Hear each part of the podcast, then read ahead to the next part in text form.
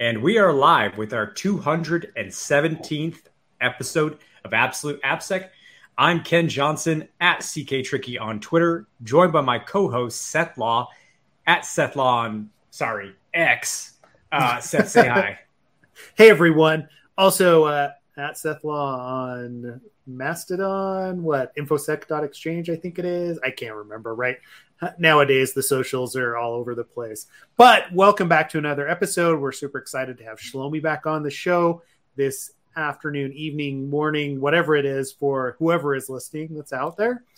Um, just a couple of announcements as we run into it. Uh, if you are going to be at Texas Cyber Summit, um, we'd love to you know have you participate in the pre-conference training with us for practical secure code review.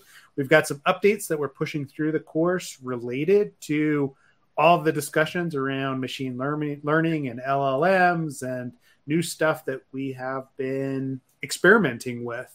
Um, just ways to speed up the secure code review process. Um, some of the manual things are getting easier just based on the tools that are available. So, uh, if you're going to be there, consider us for that. Um, or the other opportunity is again the DEF CON training in uh, the Seattle area later in the year. I think it's um, November 1st and 2nd up in Seattle or in Bellevue. Uh, I'll post that one that link here shortly as well. Um, and let me think, what else? Uh, Ken, do we want to jump into the CTF for next week as well?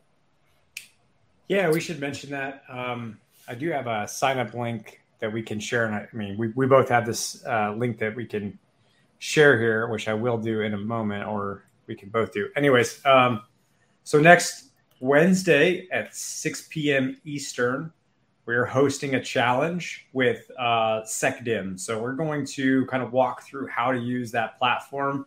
Uh, and then we're going to show you kind of like, uh, essentially, we're going to go through the process of doing the CTF alongside uh, you viewers. So if you're kind of newer to it, that might be helpful to you.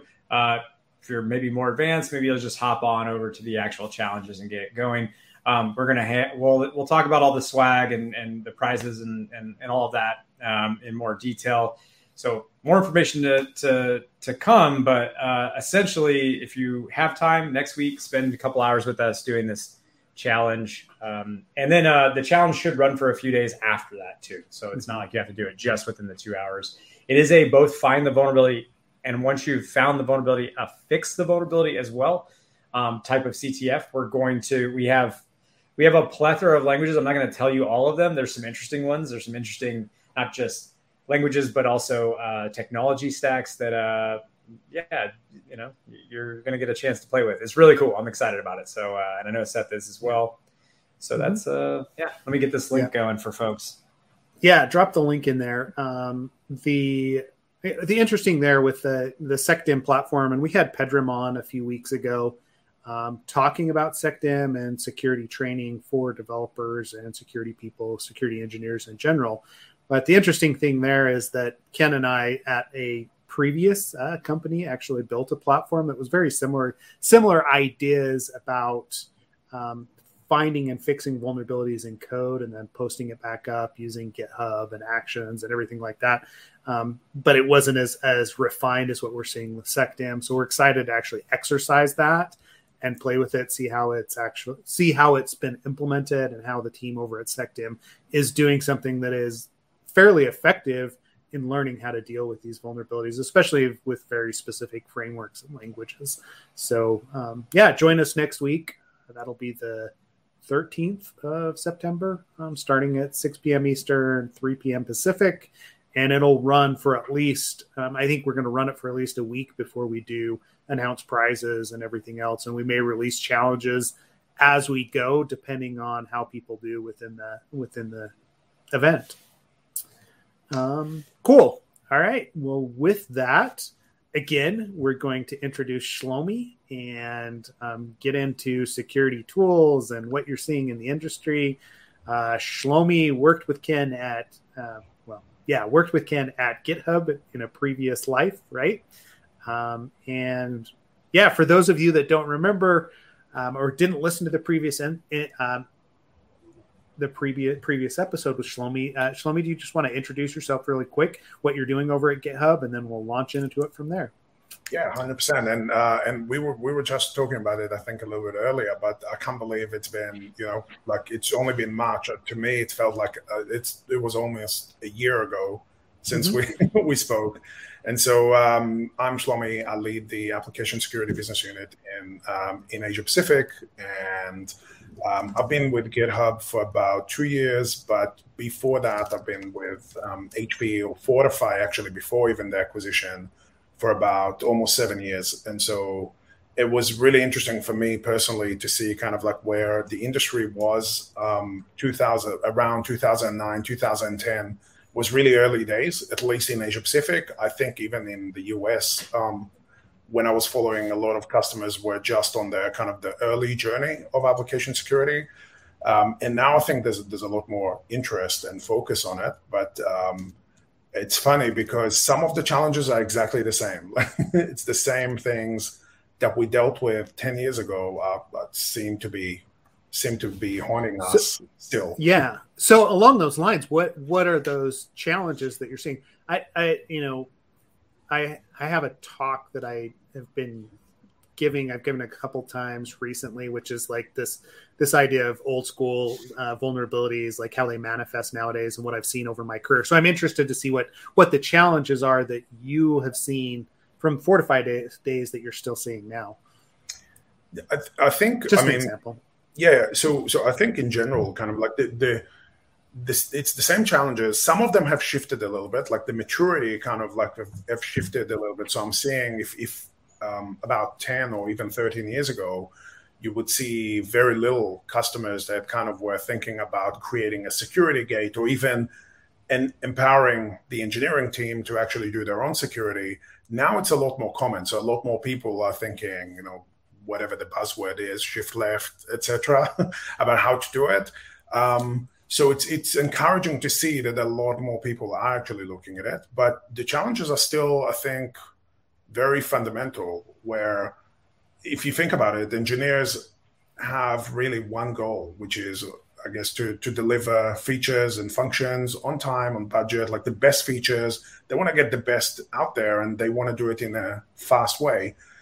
And then security obviously want the same thing but they want to keep it safe. And so they kind of have to slow down. And so it's it's always you know you need to i think a lot of organizations are trying to find how to balance the you know between going really fast but doing it in a safe way. And and that is always going to be a challenge i mean from a goal perspective. Um, so that that's i think one thing. Um, the other thing is i think just knowledge. Like how do you scale application security knowledge across all the engineering team? And it's okay if you have a static engineering team that have 100 developers and they're there for three years great you can train them but that's not the case. A lot of people are coming they're going you're using external parties.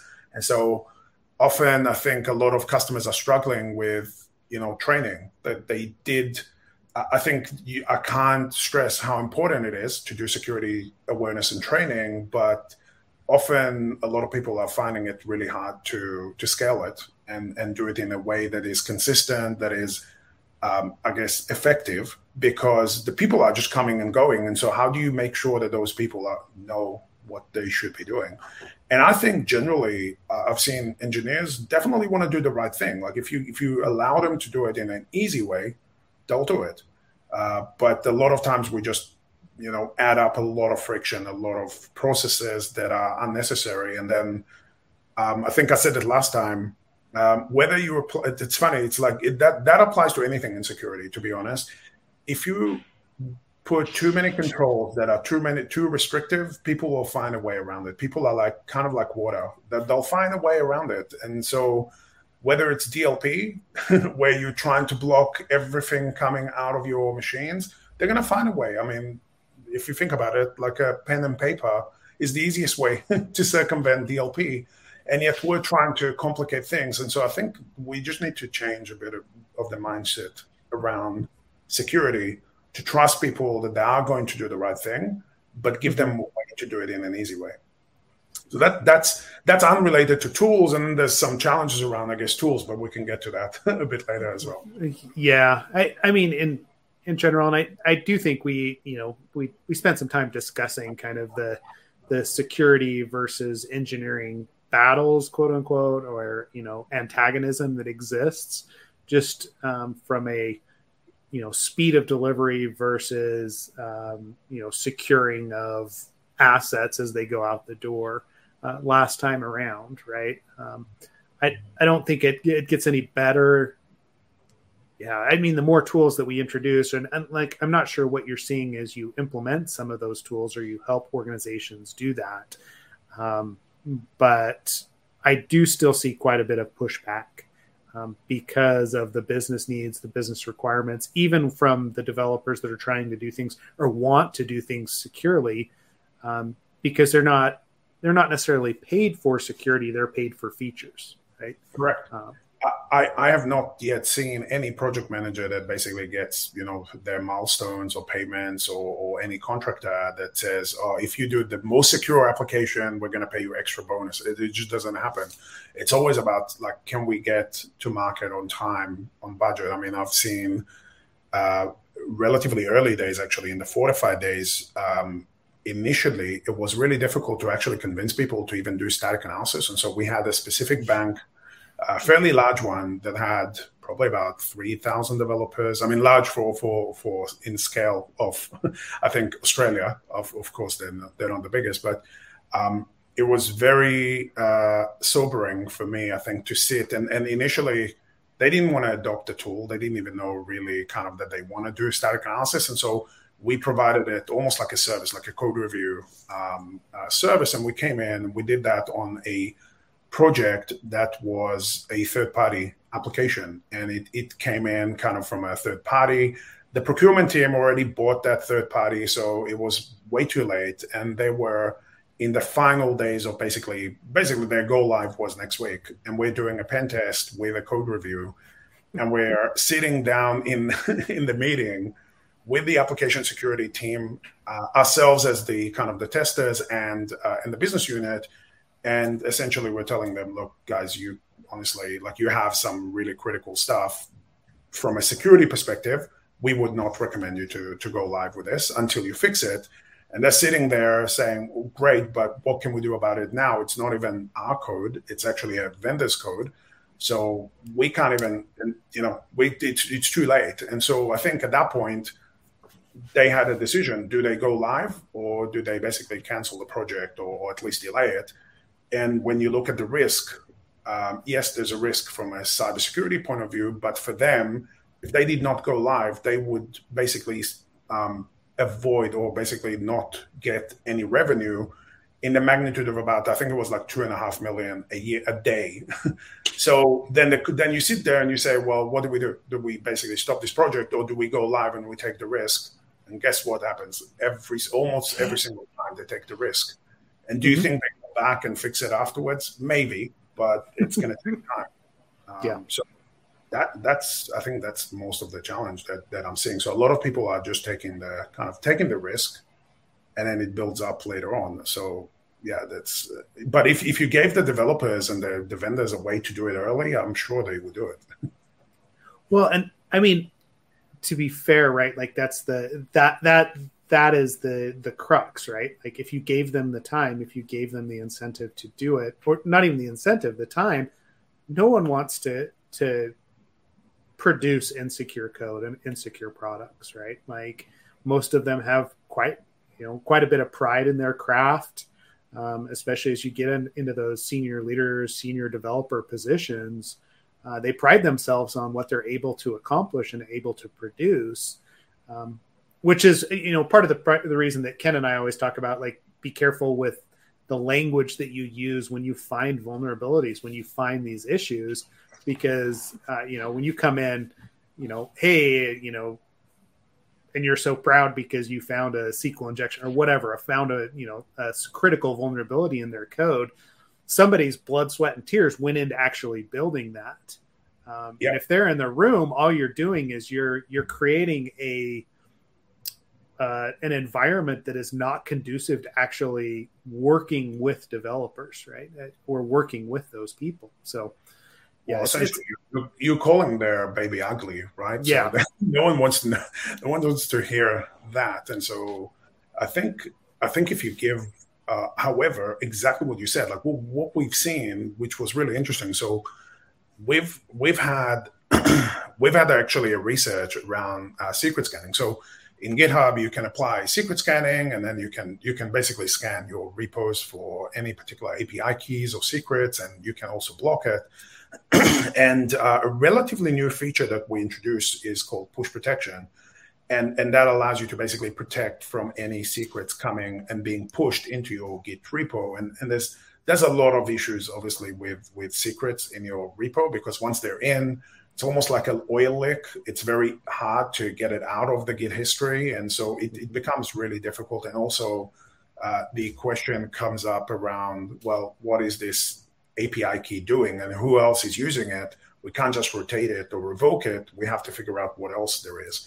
And so everyone knew, though, that they shouldn't do it. A lot of developers know that they shouldn't be doing hard coded uh, passwords in their code. And when they were, what was interesting though is when they, we did the research and we applied push protection for customers, we saw initially that a lot of people basically circumvented it initially and didn't really um, kind of fix it. And so that that puzzled us because we said, you know, like maybe before they didn't know that they're doing it, but now we're telling them that they're about to kind of introduce a hard coded API key to their AWS and they're still doing it. What is what's what's going on here?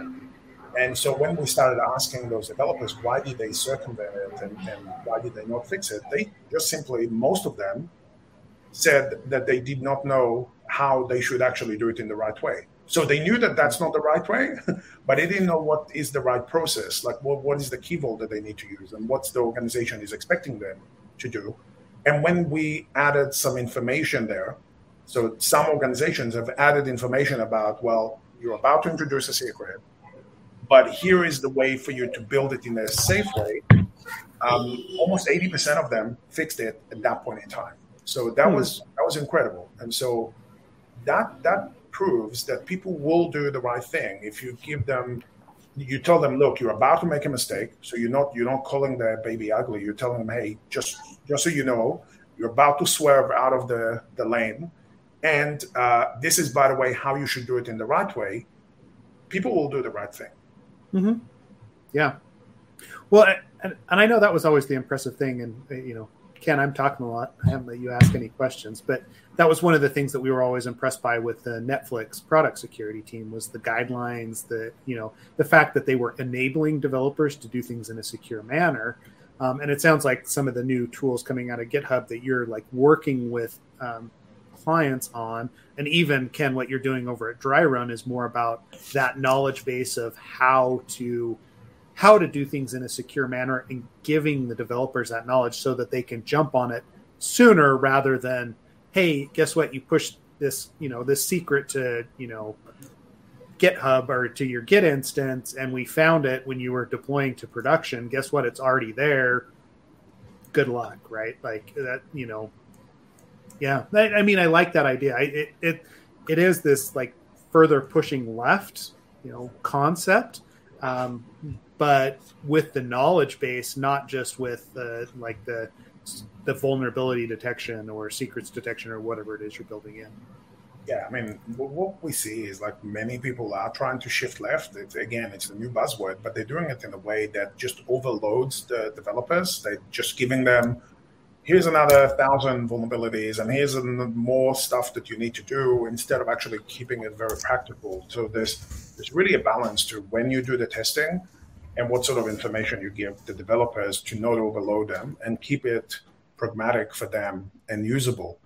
Because you give them too much information that is that is not usable, and they're, they're just again they're going to ignore it eventually. It's going to be noise, and that I think is a really really difficult problem. Um, I think you know Ken Ken you and I kind of talked about it I think a while ago before you even started DryRun. Um, that um, yeah everyone knows that you need to shift left, then there's a lot of economical reason why you should do it, and then less rework. There's that you, I don't need to explain people why they should do that. But often they they're saying, well, cool, but what happens is shifting left doesn't mean you have to throw all these like cool results on the developers and then expect them to kind of do magic with it because you you overloading them and you forget that again their main priority is get features out the door on time so the question is, how do you manage it like the, the right way? And I think for almost 10 to 12 years, things haven't changed, to be honest. Like if you look at the first quadrant again, uh, where Fortify was the, the only one there, maybe there was um, Ounce Labs actually was kind of the second one there. and then they were bought by IBM, Fortify was bought by HP. Um, but largely, there was a lot of talk about developer first application security tools uh, but you know talk is cheap it's not it's not as easy to to do and so largely we haven't really changed much apart from the fact that the velocity of, of development has, has increased. So that that became obviously another another add-on on top of it. But um, i think one one of the other things that i wanted to kind of mention is around the challenges.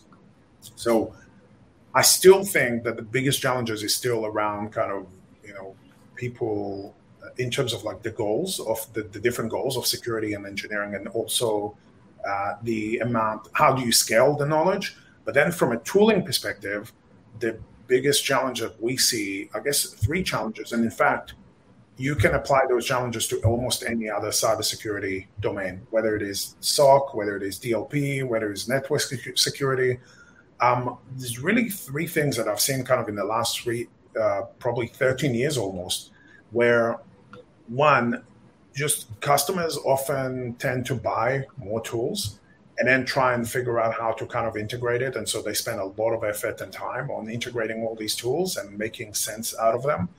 And then the people that need to use it have to go through multiple tools and, and they have to go through multiple dashboards. And so that just becomes very difficult for people. Like the user experience is very difficult, and so um, again, that that reduces the chance of people even acting on the information you give them. And the second one is that if you think about every single, almost every single security tool out there, whether it's again your SIEM, your DLP, etc., all of them they raise a lot of alerts. It's kind of like telling you, "Hey, you have a headache. You have another headache. You have another headache," but not giving you you know, any kind of aspirin or something like that to, to alleviate it. And so I think a lot of the security tools have to start focusing on rather than just telling you that you have a headache to to helping you remediate it. And and I see a lot of changes in the tools nowadays and a lot of focus on that to, to help people remediate stuff as opposed to just telling you that you have a problem. Yeah. Well, I, I mean, it's Are nice you speaking my language. Yeah. I, I know that was always a big complaint that we had with even, uh, you know, even the static analysis tools, but a lot of even I mean, like pen testing reports, like um, code review reports, whatever it was, right? Like vulnerability finding reports was the recommendations were always so generic. Um, and if like even nowadays, if you look at what comes out of DAS, like any of the static or the code, the dynamic scanners, it is so generic as far as like, hey, from a code perspective, you need to, you know, yeah, you need to do input validation and you know HTML code checks or whatever it is for you know for cross-site scripting, but it's not like very specific to. Uh, it's not helpful to a developer. It's a headache that they have to go then follow and figure out how they implement that in the framework in the language that they're currently using with the specific versions and there's no again there's no guidelines that are out there presented by the tools in general right um, but you know ken that like that article that you just posted is pretty uh, um, apropos i guess to that sort of a discussion right yeah i mean there's some key points in it that i think um, you know th- I keep the key major takeaway that i like from this is like why good enough might be better than perfect and the things that in I mean they talk about hard coded secrets in source code by the way. But I think like really the things that matter and really hit on some of the things you're talking about are developer ease of use. So that's like an easier product integration. So like I think of those as actually somewhat of the same, right? Being integrated into where they work, similar to how I mean, not similar. Like GitHub Advanced Security is a perfect example of that. Building tooling into the actual product that developers are living in all day long. Um, so that's great. Um, automating, orchestrating, automating and orchestrating security tooling in the SDLC. Absolutely, I think that's one of the. We've talked about it a lot lately, but I think one of the hardest things is like, yeah, you put an app online, it goes through a review, and then what happens after that? Like that's not it's not an SDLC if you don't have like an after that. If you can't measure each of your services health based off of their security risks slash other risks, that's not an SDLC. And then um, the last point is probably the most important one here, which is assisting with vulnerability remediation. And I 100% agree with you, Shlomi. As we've been talking to customers, one of the things we built, I can't even talk about some of it. I really want to soon I will be able to. But one of the things we kept coming across with people was a situation where, um, yeah, they're like, well, great, um, it's going to produce noise and someone's got to do something about it. At scale, how does that work? So then we had to go back to the drawing board and figure out how to make that work. There is a way to make that work, but ultimately it comes down to exactly what you said in the very beginning of the podcast knowledge sharing. That's really all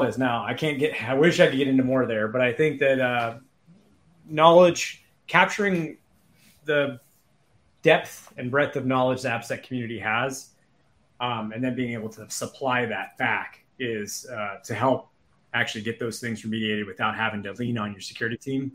Like that's where it's at. So, anyways, everything you're saying is music to my ears. I think it's realistic, and also I just want to go back to that: why good enough might be better than perfect. I've had this conversation with a lot of people.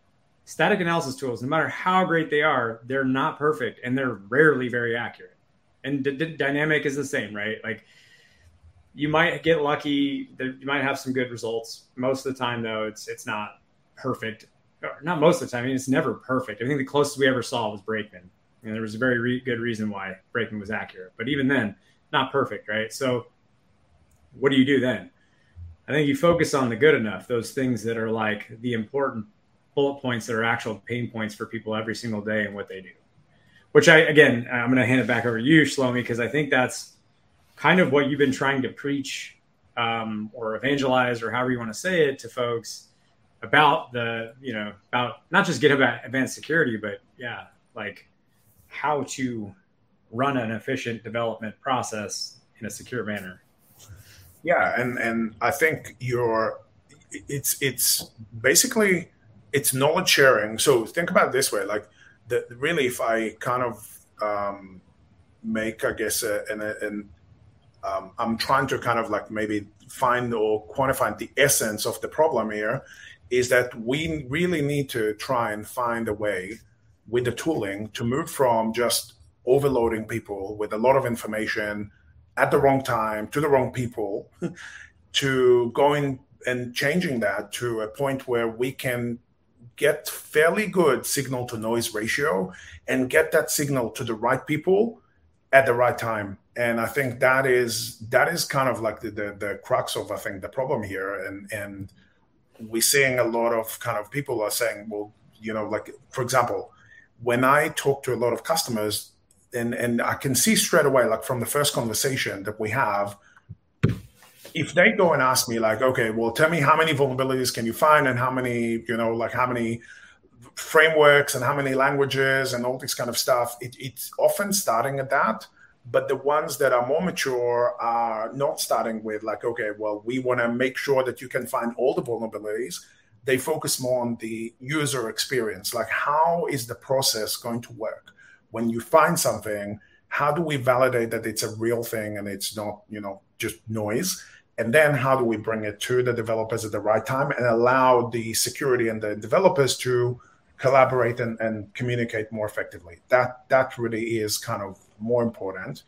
Uh, and then if we can even give them information or even remediate it for them automatically via introducing you know certain libraries that they should use upfront instead of actually fixing it after the fact then then we are actually really making it a lot easier because we're not expecting the developer to do the heavy lifting. We're doing the heavy lifting for them and we're giving them the information to do. So we're making it easy for them to, to do that. I think that's really important. And um, one thing that I, I will say, I think as an application security professional, or even to be honest, even as a general security professional, we we always focus on sometimes that not always, but a lot of people kind of figured it out recently. But at least in the early days, the focus was on the technology.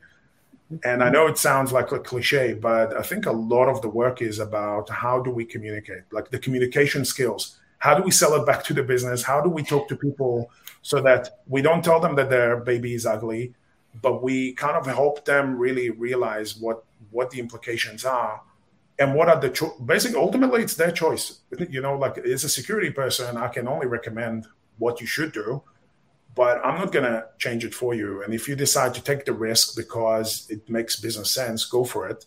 But these mm-hmm. are the consequences and uh, these are the trade-offs. But often when you talk to people like that and you give them that kind of information then they'll ask okay well what would you recommend? And then we need to give them kind of actionable stuff that will help them remediate it yeah. Yeah i, I yeah. mean this has come up multiple times actually within the last couple of weeks you know it in my like day job right?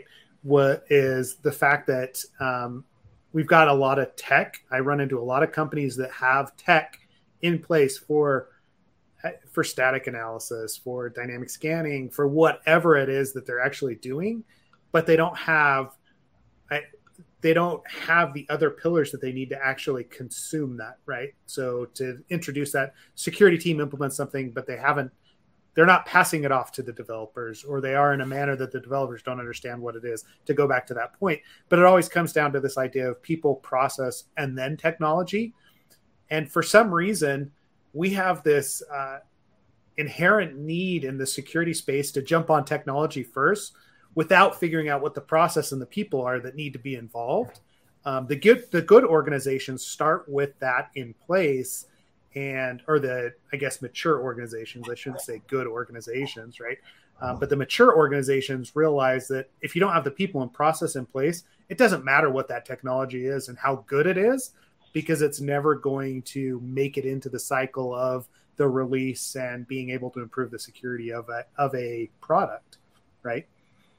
Yeah, I think uh, look, it's uh, you know, uh, even before I started with application security, when I was in like more software testing, so I was at a company called Mercury that was again bought by HP. I, I seem to be be acquired by HP twice already. Mm-hmm. Uh, but even in software testing, um, it, it, was the same thing. Like initially, if you look at the market and around circa 99, 2000, I'm really going back. Kind of, you can you can see probably my. Uh, Don't worry, I make fun of Seth all the time for him being 87 years old. It's fine.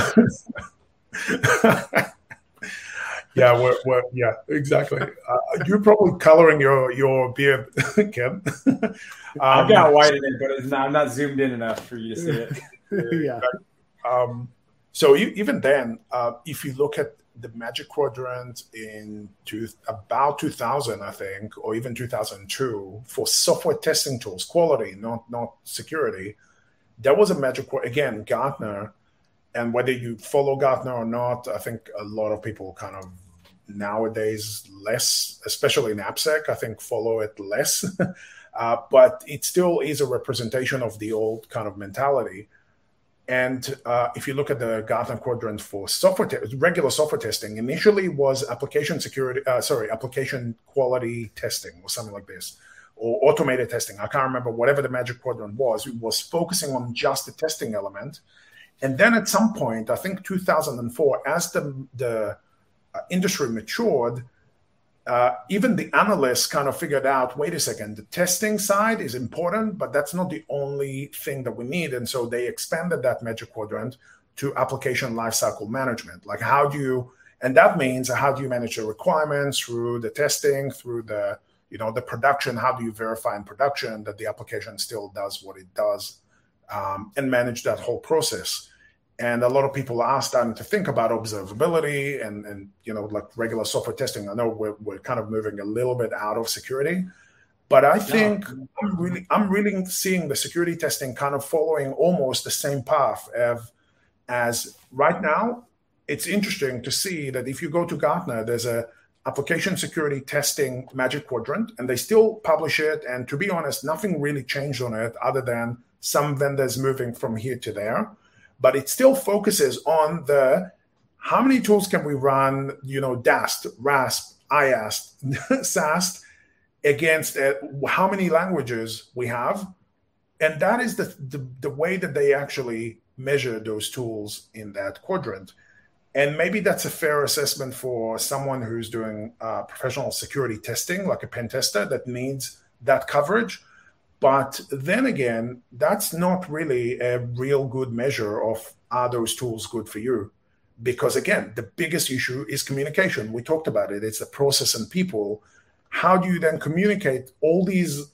If even if you found the best result through those scanners, how do you communicate it to the developers and how do you keep track on that and how do you manage that communication? That that's really important. And so I honestly think that at some point in time, they're probably going to merge that Magic Quadrant with the DevOps Magic Quadrant, which is more kind of think about it like from security testing to how do you do application security engineering. And that's a different practice. And, and yet you can have security testers doing their own thing and they they will still need to use Burp and other tools to verify that nothing kind of goes through the crack from an assurance point of view. But you need to meet the developers where they are at, which is in the platforms. And of course, that's self-serving a little bit for me. But I, I am seeing a lot of customers are saying, you know what, yeah, good enough is is better than trying to find a perfect scanner if it's disconnected and then I need to bring it in and then it throws a lot of issues on me, etc. That that's what I'm kind of seeing. And wh- whether you're on, to be honest, whether you're on GitHub or um, and that, that's another thing that is interesting. We recently took the same kind of approach in the Azure DevOps area. So I don't know if a lot of people know, but um, oh, ADO. So, yeah, so so GitHub obviously is is, is part of Microsoft, and um, in the ADO world, there hasn't really been a lot of development in general on the platform. But what we've seen, so a lot of customers were like, well, if I'm on ADO, Microsoft and GitHub, I guess, were trying to say, look, the North Star is really GitHub. But then you have a lot of customers that are on ADO. That's you know that's their platform. They're not going to move because that's we have some of the viewers that are definitely on ADO for what it's worth, and and for very good reasons. There, there could be data sovereignty. There could be just just moving the pipelines is not really, you know, not really kind of viable or uh, the whole ecosystem is on, on Azure. And so it actually makes sense for them to, to stay on ADO.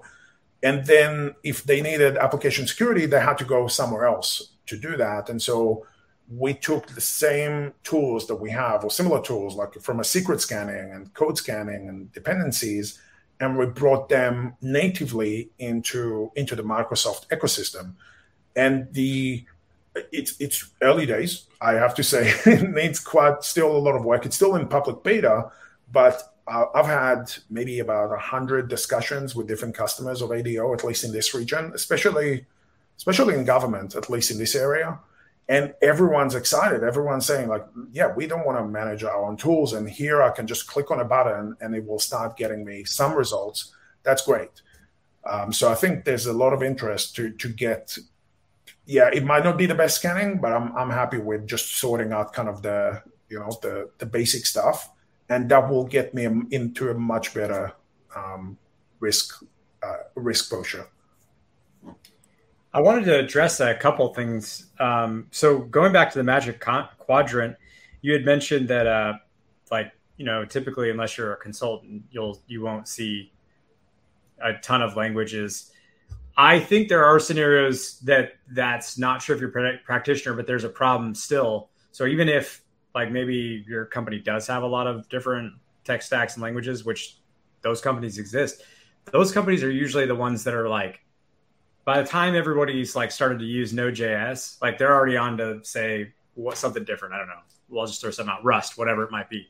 And while people are migrating off to Rust, they're off to the next thing that's the real issue too. There is that those like those tools aren't set up to just. I mean, you have to have people that do all the research and build all the rule packs, and you know you have to configure the tune and tune and configure the tooling for whatever that new tech stack is. So like even in I'm just kind of agreeing with you and adding there's also this scenario that occurs pretty often or at least enough that I've heard about or seen myself and it's like pretty much the bane. And I think SemGrep has done. I'll give credit to SemGrep here. Um, I think they've done a good job in trying to be somewhat uh, agnostic. Um, they cover a lot of different uh, language stacks. Not that's not the, necessarily the point, but I, I, do agree with you that that quadrant. And actually, I'm trying to set up a poll right now. This is my other point I wanted to mention to you. I'm actually trying to set up a poll right now to see who in our Slack, it, like what percentage of people actually do pay attention to Gartner and the Magic Quadrant. Because I actually am curious. Like I don't know if people general, generally care about it. I know I never have, not once I, I would love to see like. I, I, can tell you now, even as a vendor, to be honest, like in, initially, like in the in my early days, of course, I think also in like early 2000, like Gartner was the thing, and everyone looked at the Magic Quadrant with like, yeah, I need to see it. And now, I mean, in application security, literally, I can pull out the 2009 one and this one, and it hasn't changed much. It has changed a little bit. Maybe 2009 to 2010, they moved it from static analysis magic quadrant to application security testing but there's no there's nothing really new in it and when i ask customers i've had i think one that told me yeah if you guys are not on the leaders quadrant i can't kind of look at you and i'm like okay well maybe you're not the right customer for me because if you're trying to tick the boxes that's fine. But what what do you care about? Like what what what's important to you? And so yeah it'd be really interesting to see if if a lot of your viewers are looking at gartner or not. I'd be really keen to hear that. Yeah I, I mean it might be interesting ken to expand it out from that right? Like okay are you paying attention to it? And are there others in your organization that are right? Because um, as a you know as practitioners uh, we have a tendency to want to bake off things ourselves and like, hey, does this fit for the environment that I'm in as a consultant or as a you know ProdSec engineer or whatever it is? So I don't necessarily refer to those like magical quadrants or whatever you know, like what's coming from Gartner. Um, but there are usually others in the organization that are driven more by that sort of uh, independent analysis, right? um, executives. I, I, mean, how many times have you seen a tool pulled in because they read about it and you know whatever recent Gartner report and hey, this is what we should be using because Gartner says it's up and coming, right? Um, so it'd be interesting to see who's affected by it versus who's actually watching it. That's all. All right. I as, Ken, uh... as Ken builds it out. Yeah right now. Yeah, I'm literally building it out right now, so I'm curious. Uh, I'll keep it open. Um, uh, yeah, cool. Yeah, you know, I'll be honest. Like it, I, you know, as a consultant, I run across it here and there, but it really doesn't affect my day to day that much, right? Um, I mean, there's some yeah. good information there, but if you're making the decision based on like, uh, is this vendor in this quadrant or not, I think that's that's a problem. And the other thing is, I really think that it's time for the industry also to to think like, is is application security testing the most important thing, or do you want to push your platform vendors to bake in more security features early? to give mm-hmm. the engineers kind of the tools that they need. And I, I, I honestly think we need to. I mean, I know GitHub is, is putting a tremendous amount, and now now Microsoft as well, uh, putting a tremendous amount of, of work towards adding more security features, and we are constantly rethinking how one how to actually model it, how to price it, how to kind of uh, structure it, and so whatever we're doing now doesn't necessarily mean it's going to continue. But as an example, um, can I say that Dependabot is the best SCA tool in the world? No, but it's free with the platform, and so if you have nothing else, turn it on. Yeah, yeah, because it's going to be better than doing nothing. And so I'd, I'd say, you know, like you're getting it with the platform. Why would you not use it if you don't have anything else? Now, if it if you tried it and it doesn't meet your needs because I don't know whatever, it's too chatty or too much problems, or you want to look at it kind of in a different way that's fine. Add another tool if you if you think you need kind of a better option. But now you don't really need to like you know like if, if it does 80% of it, is it actually worth you focusing on trying to get another tool and integrating it and then confusing your developers because you're giving them another experience and another dashboard that's that's the issue.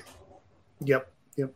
Well and i i mean to your point right like i've had those discussions with clients that i work with on hey do we really like we've got we're all in on github and Dependabot is already reporting us this like do we need to go out and get a snyk or a, uh, you know another SCA tool to actually analyze these vulnerabilities? And that's the discussion that we have is is it worth the effort? Not not only just like the cost of the tool in addition to, you know, you've already paid for the GitHub platform, but is it worth the effort that's going to take to build something else into it or should you take those funds and apply them somewhere else, right?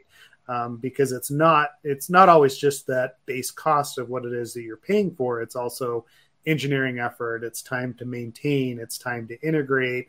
Um, it's the you know that you know the, the whole ability there. So I, I like the I like the idea of of doing away. I, I mean, honestly, like for years, I've been saying that penetration testers are just glorified QA testers, right?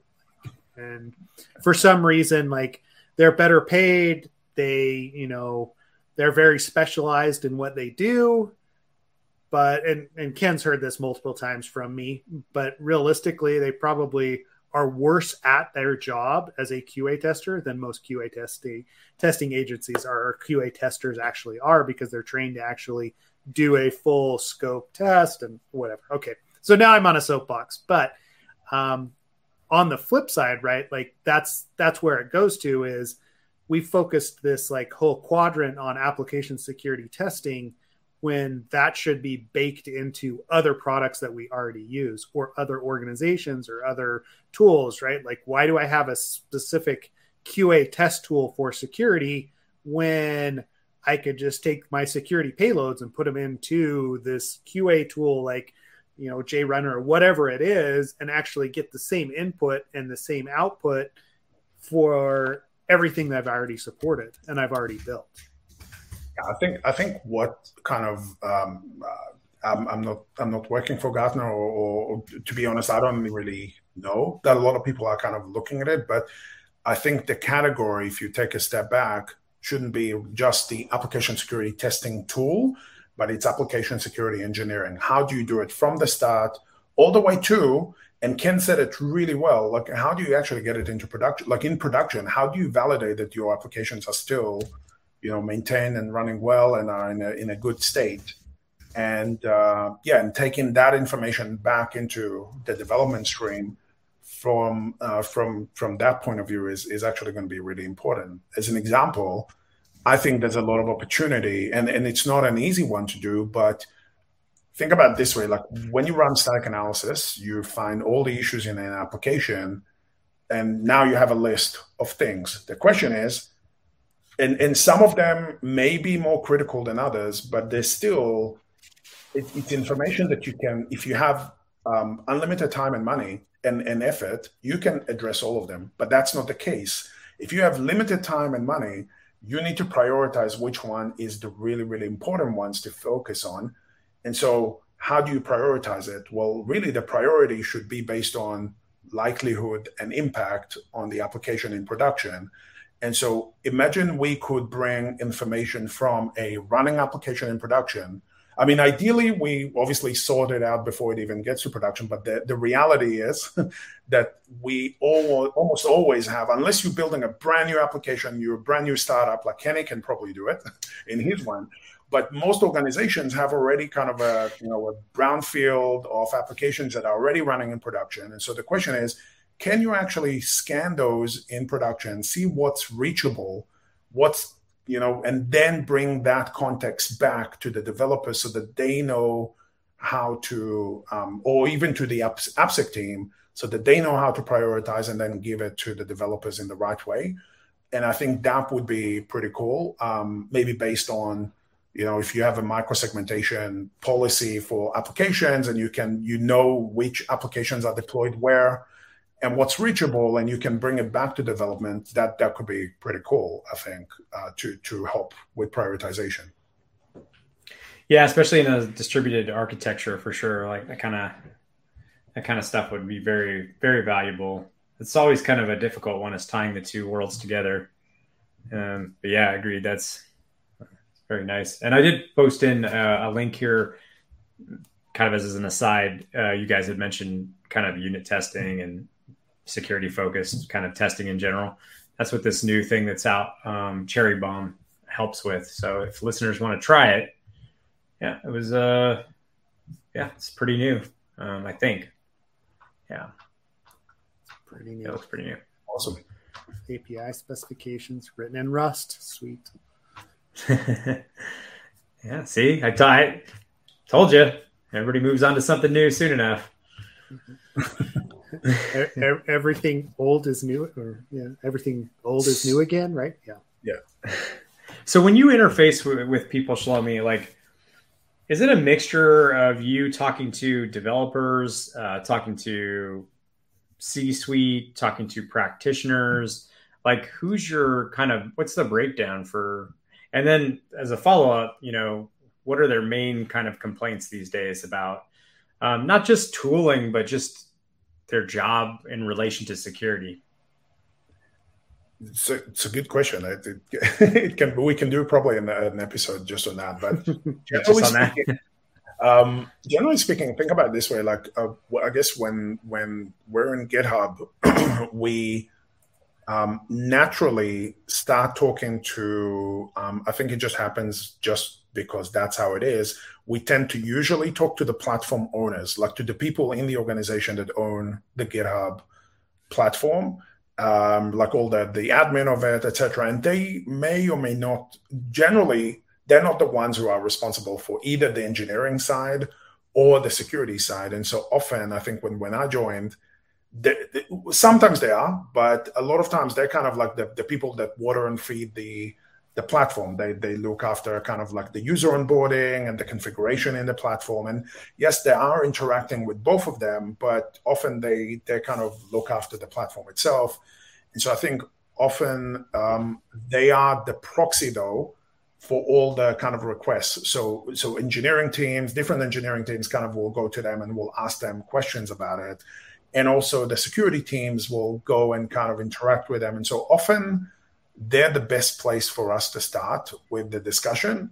Um, but often they don't really know kind of that they don't do the day-to-day application security challenges. And so it's really important. And when I work with my colleagues, it's really important for us to kind of ask those platform owners to connect us also to the engineering team and the AppSec teams together.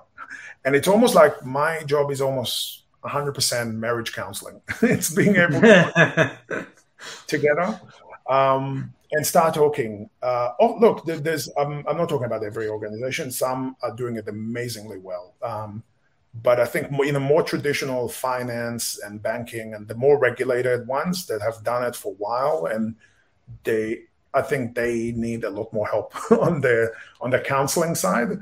Um, but often we, when we bring them in, the, the again the challenge is like the the engineering team often says, look, we just have like too many tools. It's it's too many results, and uh, it's just too different. And, and the information that we get often is pretty much false positives. So we, what they're saying, in other words, is like we lost confidence that what we're getting is really actionable. Mm-hmm. And then when we're talking to the security team, they're like, well, you know, like whatever we're doing it's it's really difficult and the engineers don't really adopt it and we're trying to do this and and it it varies. It depends really a little bit about the maturity of the security team. The more mature ones know that they have to be working with the developers uh, almost like more carrot than stick. And the ones that are less less mature are focusing on the stick rather than the carrot. And so i think that's that's kind of really interesting to see and I mean, when you talk to the executives, generally it's about um, speed to market. Like, how do we, you know, get applications faster to market with less friction? That's that's basically the bottom line. So that that's kind of the the conversation there. And one really interesting kind of area that now brings all of them together is we we've had some incredible kind of um, success and also interest around GitHub Copilot. And I think there's now a lot more other options out in the market to do kind of AI pair programming. And I think we talked about a little bit last time. Um, that's a really interesting conversation because now what I'm seeing is a lot of customers are asking us, well, if you guys are suggesting blocks of code or how to build unit test cases, like if, if this tool can help build my unit test cases or document my code, well, what are the opportunities here to also become almost like a security AI pair programmer, like someone that will basically, you are my security assistant. So instead of an AppSec engineer telling me to do the basic stuff, what if my coding helper can help me kind of do stuff the right way? And so um, I think there's a lot of opportunity there, and we are working. I can tell you now, there's there's quite a few projects in that side um, at GitHub. Uh, but just to give you an idea, like in, in GitHub Copilot, we pretty much really released the the early kind of innings or the early stuff into it. For example, looking at hard coded passwords. So if Copilot, while you're writing, can find hard coded password and then tell you before or even suggest ways on how to do your authentication authorization the right way, that, that's a win. It's not mm-hmm. okay, it's not going to solve everything, but it means that as an AppSec engineer, I don't need to worry about every single small thing. I have a way to scale my knowledge out to the engineers. So I think there's a lot of a lot of interest, and I, I think a lot of potential there. We're, we're not there yet, by no means. Also, that is that is in line with back going back to the very one of the very first things you said is that you know training for developers and scaling that all out is not it's not going great. Something like that is actually great training. It's literally pair programming like alongside you as you're writing code. So that is the best training in a real scenario. Um, anyways so just that's interesting. So that's my takeaway? And training that's the other thing. Like what i'm seeing is with training uh, a lot of customers like, like have tried their the either the you know the the general programs where they kind of onboard the developers and then they have to go through this whole series of training and that's or uh, or maybe the gamified platforms or those kind of things. And they, they're important. There's there's definitely a role there but the question is like how much knowledge do you retain after you've done that? You probably retain some of it but really, the best time to learn for people is when they actually do some mistake and then they get that notification at that point in time, which is relevant, not not just bullshit. And so I think that's you know like the, the lot of the customers have asked us, is there a way to almost like think about like teachable moments where when you actually make the mistake, you can learn more about that mistake at that point in time? When it's relevant, it's interesting for you you know you're not moving on to the, the next thing. And so i think that there's a lot of opportunity there. I don't think it's going to replace the general training that you do and especially um, one thing that is really really interesting i was actually speaking to cole Cornford for from Galah and i know uh, kenny you, you talked to him uh, and we were yeah. just chatting about it and one of the things that we're seeing is that customers are being more put off by the general high level platforms that do training and they want to do in-house training that is more interesting. Back to it's interesting. It's kind of like when full circle. Yeah, full circle. and now people are, are finding a lot more value when they can sit around with experts like yourselves and see like you know hear the practical stuff and and and yep. ideally face to face but even if not it's more tailored to them they can talk about it it's it's a lot more engaging and it's a lot more interesting so I think something like this, plus maybe the AI pair programmers to bring in the kind of the more mundane, um, boring stuff at the right time, I think is really really interesting. I know a couple people who do training. yeah, I don't know. Well, and no, so no, no. and, and, and to aside, that point, really funny. Yeah. yeah. and to that point, Sorry. me, like we've been seeing more interest on the training side as a consultant, right? Where we do customized, right? Like, oh, you're having problems with XSS or whatever, or authorization. So we're going to focus on that. We're going to talk about the specific framework language that you're using, the patterns that you've developed internally, and have that discussion on what we found in your assessments with like actually the developers to give them that um, that background and that knowledge base. So um, I, I, you're absolutely right. Like I, I, I like the convergence of what is happening with the AI, with the expert opinions, and yeah, I, I mean, I think it's just going to grow from there. Um, along those lines, though, before we go too much further, we have been talking for an hour again. These go by so quickly, right? Um, Shlomi, where can people find you online? What are your plans coming up? Um, you know, if they want to con- continue the conversation with you, and then we're going to have to do a follow up yet again to talk about you know more of this. But yeah, where can they they find you? Awesome. So, um, so I guess the the more from a more professional side for the ones who are in the corporate, obviously I'm on LinkedIn, but I think that probably the, the easiest way for the listeners on this podcast is to to reach out to me on the on the Slack. I'm on the Slack in Absolute AppSec. I love that that place. Um, I'm on Twitter, or I guess now it's X. I, I will always call it Twitter for some reason. yeah. um, I love that, but I, I'll kind of more look at uh, things like trading and investment generally, kind of on Twitter, less the security side. But I do follow quite a few people there but yeah, I, I would um, I'd most likely love to to kind of talk about AppSec. I think to me it's one of the most interesting areas uh, in general in IT and, and specifically in security. I've done a lot of other stuff, and that's that's something that I'm pretty passionate about.